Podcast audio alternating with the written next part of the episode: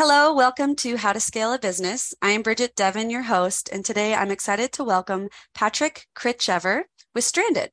Patrick is the Chief Marketing, Marketing Officer at Stranded, and he has 20 years of experience and a proven track record in marketing. Stranded is a growth focused marketing strategy and leadership agency that helps businesses accelerate growth and profitability.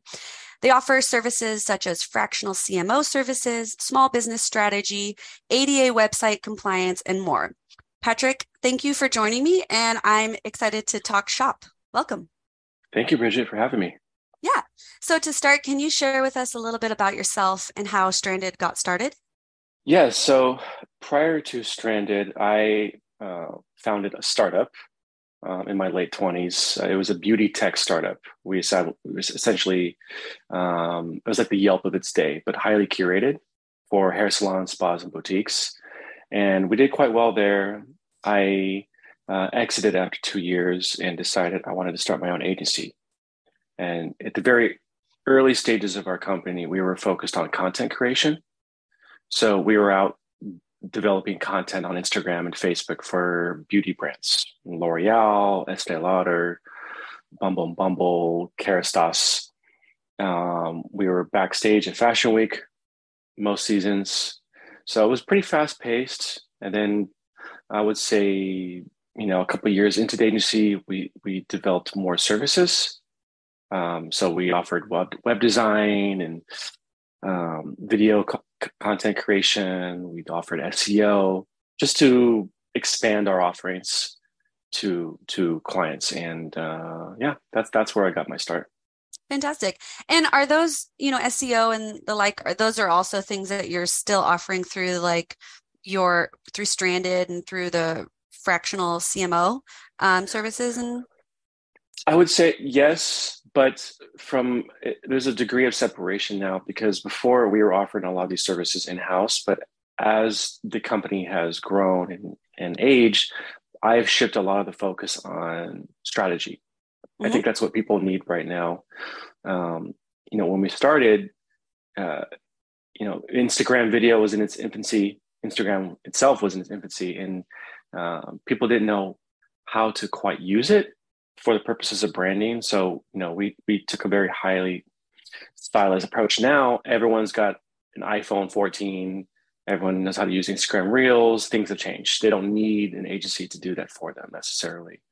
So I, I said, how do we add value? So for me, my focus is high level marketing strategy. But if the client needs SEO or PPC or paid social, I will put those pieces around them. Yeah. What does it look like when you're coming to a brand that doesn't have a strategy and how does that conversation and relationship start? Well, I guess it starts with understanding the company or the founders. Like I work with companies at various stages of the life cycle. Some are growth, like the early stage seed round funding, some are established brands.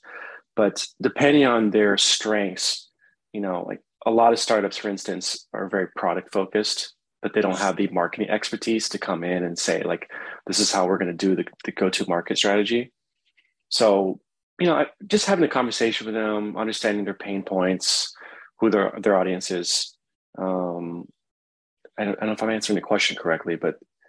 Uh, uh yeah. Um, funny. I kind of just blanked on it as well.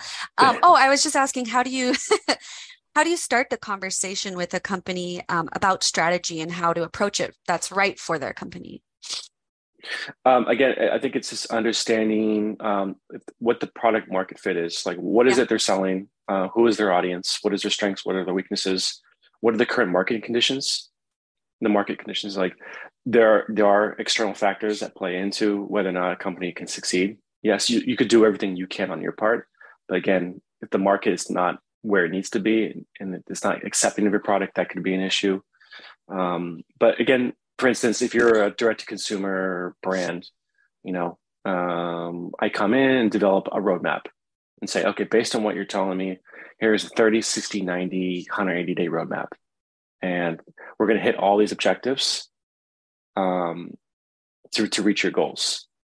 So um, yeah Fantastic.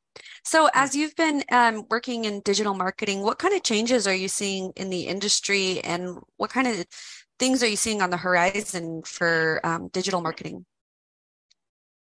I would say um, technology is changing, right? Consumer behavior is changing, but uh, consumer or technology, I would say, is the driving factor here. For instance, like artificial intelligence. You know, how does that play into um, this whole thing? And um, augmented reality. Yeah. How are people using that? These are all new technologies. It's sort of like the the Wild West. So, um, but I see those becoming more apparent in how people sell their products and services. And um, I've been a huge advocate for people uh, and brands to start thinking about how to market towards Gen Z. Uh, like, yeah. Because like, yes, we know, but we don't know because it's a fairly young age group, right? It ranges from like the teenagers to 27 and, but their consumer spending power is growing the labor market is growing. They they represent roughly 20%, 26% of the population. So they're digital natives, they're highly tech savvy. And um, yeah, AI is going to play a huge part, I feel like, in personalization and um, just how you, you buy products and services. Excuse me. Absolutely. I mean, um, you know, I, I couldn't agree more. AI is really here, um, and it's really a, a tool people are going to be be using. How are you seeing AI um, as a tool within marketing right now? Well, um, I I think companies like ChatGPT, mm-hmm. uh, they're exploding right now, but they're still in its infancy. They're still um, they're still trying to figure out what the potential is of the product and how we use it responsibility we're just in the beginning stages of, of AI, but brands need to figure out how to integrate this into the strategy and use it as a tool to to generate um, sales. And right now, you're seeing people use it for copy, right? Copywriting is like a common right now. Um, there's there's a certain like novelty to it right now because people are just generating photo content or like AI photos of themselves, and like that's that's fun. Mm-hmm. So again, we're so early in the stages of AI. I think brands are just starting to figure out how to use it. But in my opinion, I could see brands using it as a way to have communication with the, the customer, like yeah. some two way chat. You can chat with the, the bot.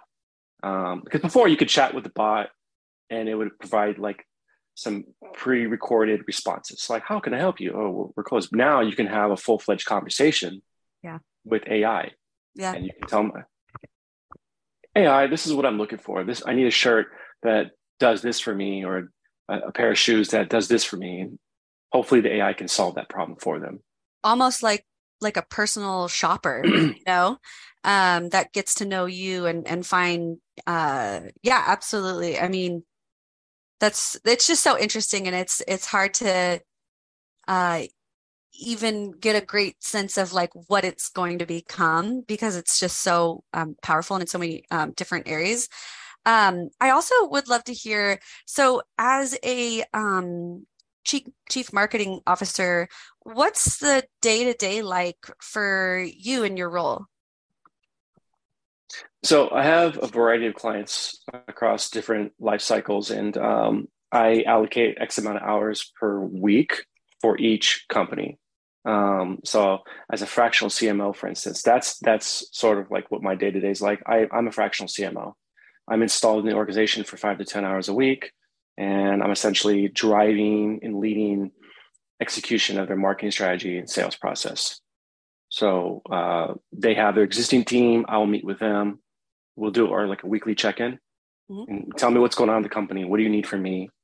They'll come to me to solicit feedback um, I meet with the C level board as well weekly, sometimes daily, depending on what's needed. And we discuss strategy. So, for instance, I'm working with a company on the East Coast that um, there is a disconnect in terms of uh, sales and client retention. Mm. So, I'm trying to help shore up both instances. So, I'm I'm I'm in a, meet, a lot of meetings throughout yeah. the week. I bet. Um, so what's a lesson that your work has taught you that um, you know has brought value to you outside of um, work, but maybe just in um, just as a human that other people you'd love other people to know? Hmm. Um, I my philosophy on marketing is I take a holistic approach to marketing, and um, I appreciate the smaller things um, like in marketing, a bunch of small wins leads up to a huge win, right? Mm. So, you know, um, I tell clients, and there's a, there's a, a moral to the story, but like I tell clients to focus on the small wins. Don't force yourself to hit the home run. Hit some base hits. Yeah. And that's sort of how I approach life too. It's like I, I'm not stressing about trying to hit the home run. I'm just trying to hit a bunch of base hits and if you hit enough base hits, you're going to win the game. I like so that. That's, yeah. that's sort of, yeah. Oh, I could totally see that. And it's so true because sometimes just the the big project can be super overwhelming, but when you break things down into like tasks you can do, write down and do today, that that gets you there just naturally to these goals that you have. Um I agree. Yeah. Um so are there any like productivity hacks that you just love using? Um, yeah, I use, you know, CRMs and, you know, I'll use Monday and HubSpot stuff, but my day to day stuff, I, I love task scheduling. Mm-hmm. So I make it a point. Like I write the night before what I need to do the next day and I schedule it into my calendar. Yeah. So I say 11 30 12, I need to complete this task. And so it's uninterrupted. You know, that is the time dedicated to that task. And, you know, as much as we like to say we can multitask, people brag about being multitaskers. Yeah. I would prefer to work on one thing and do it right as opposed to spreading myself thin. Like, can I can I can I type something and have a conversation with a staff member? Absolutely. But if I'm working on different clients and different set of tasks, um, I need all my attention on that one task. So I like to schedule my stuff out. I like that. Um, I was talking to somebody about um, what is it called? Task shifting, where um, uh, you know, just the amount of energy it takes to shift from one task task to another, and like what you're describing as planning that out the day before. It kind of, for me, I'm always looking at ways like how can I turn my brain off, right? So, like when I schedule things, then it means that I don't have to think about that again. I just know, oh, once this tells me what to do, my brain is like, this is just what you do. I don't have to like mm-hmm. do all that planning. And um, yeah, so I, I think that's really great. Um, I'd also love to hear too for Stranded. So um, like more with like marketing, what have been some great ways of promoting your service and getting your um, brand in front of the eyes of ideal clients? Oh, it's a it's a loaded question. I would well, one, it depends on the product and service. Are you B two B, B two C? Um, uh, I think the through lines are the same regardless of industry. For me, again, I take a holistic approach. You know, it's like you you need to address all stages of the sales funnel. So I always make it a point, regardless if you're an established brand, you, you have to run ads at the top of the sales funnel, generate top of funnel brand awareness, and then run ads for PPC um, for high intent customers. Um, content creation plays into it. I think, you know, when people making purchasing decisions, they usually look at two or three channels. They're looking at your website, they're looking at your Instagram to make an informed decision. Yeah. So um, having really compelling content uh, on social media is helpful um, to your brand story and to drive action. Um, yeah, yeah. I don't know. It sounds it's not a, a sexy answer, but you know, it's it's about being consistent. Just yeah. Um, I love that. And one of the things that's sticking out to me too is like, because you're right, when you know, when you're looking at working with a company or buying a product, you do want to evaluate at least two to three channels, you know, and see what their presence is like. Um, and it makes me think of like a small business owner, maybe that could be a um, you know give them a sense of relief that they don't have to be they don't have to spread themselves everywhere but if they do a really good job at like their their website and maybe their one or two socials that kind of could show their ideal clients like a lot of trustworthiness um um what are your thoughts I, on that I, I agree with all that. I would take it one step further and say I would encourage business owners to not just look at who they're selling products. Like you, you okay, you know who you're selling a product to. You know that it's like a 32 year old person. That's your ideal customer. But what you maybe don't know is what is the generational difference between a millennial and someone who's Gen X or millennial and, and Gen Z? Because it's easy to group Gen Z and millennials together right? We just think, oh, they're the same. They're not. So it's really important. I feel like if brands can understand the generational differences, their marketing strategies will be much stronger. Mm, yeah. Because what Gen Z considers important may not be the same for millennials. And even the demographic is different.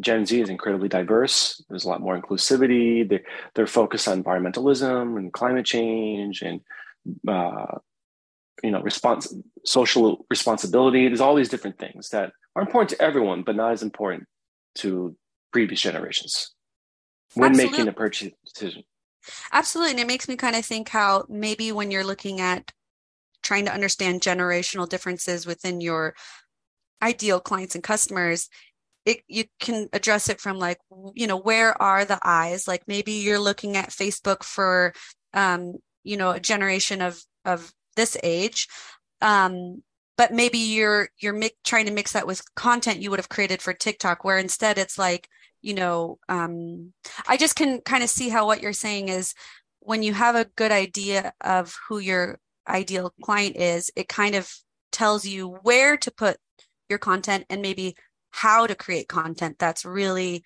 engaging for mm. that person. Versus like mixing it all up and and not being really clear and not knowing your your ideal client. Yeah it's not enough to know their age. Yeah. Or you know uh, their their location. You know for instance you know uh, you know 50% of gen z identifies you know bipoc mm-hmm. you know black indigenous and people of color you know for millennials it's 39% yeah so you have to take all those into consideration when you're developing your strategy. Absolutely.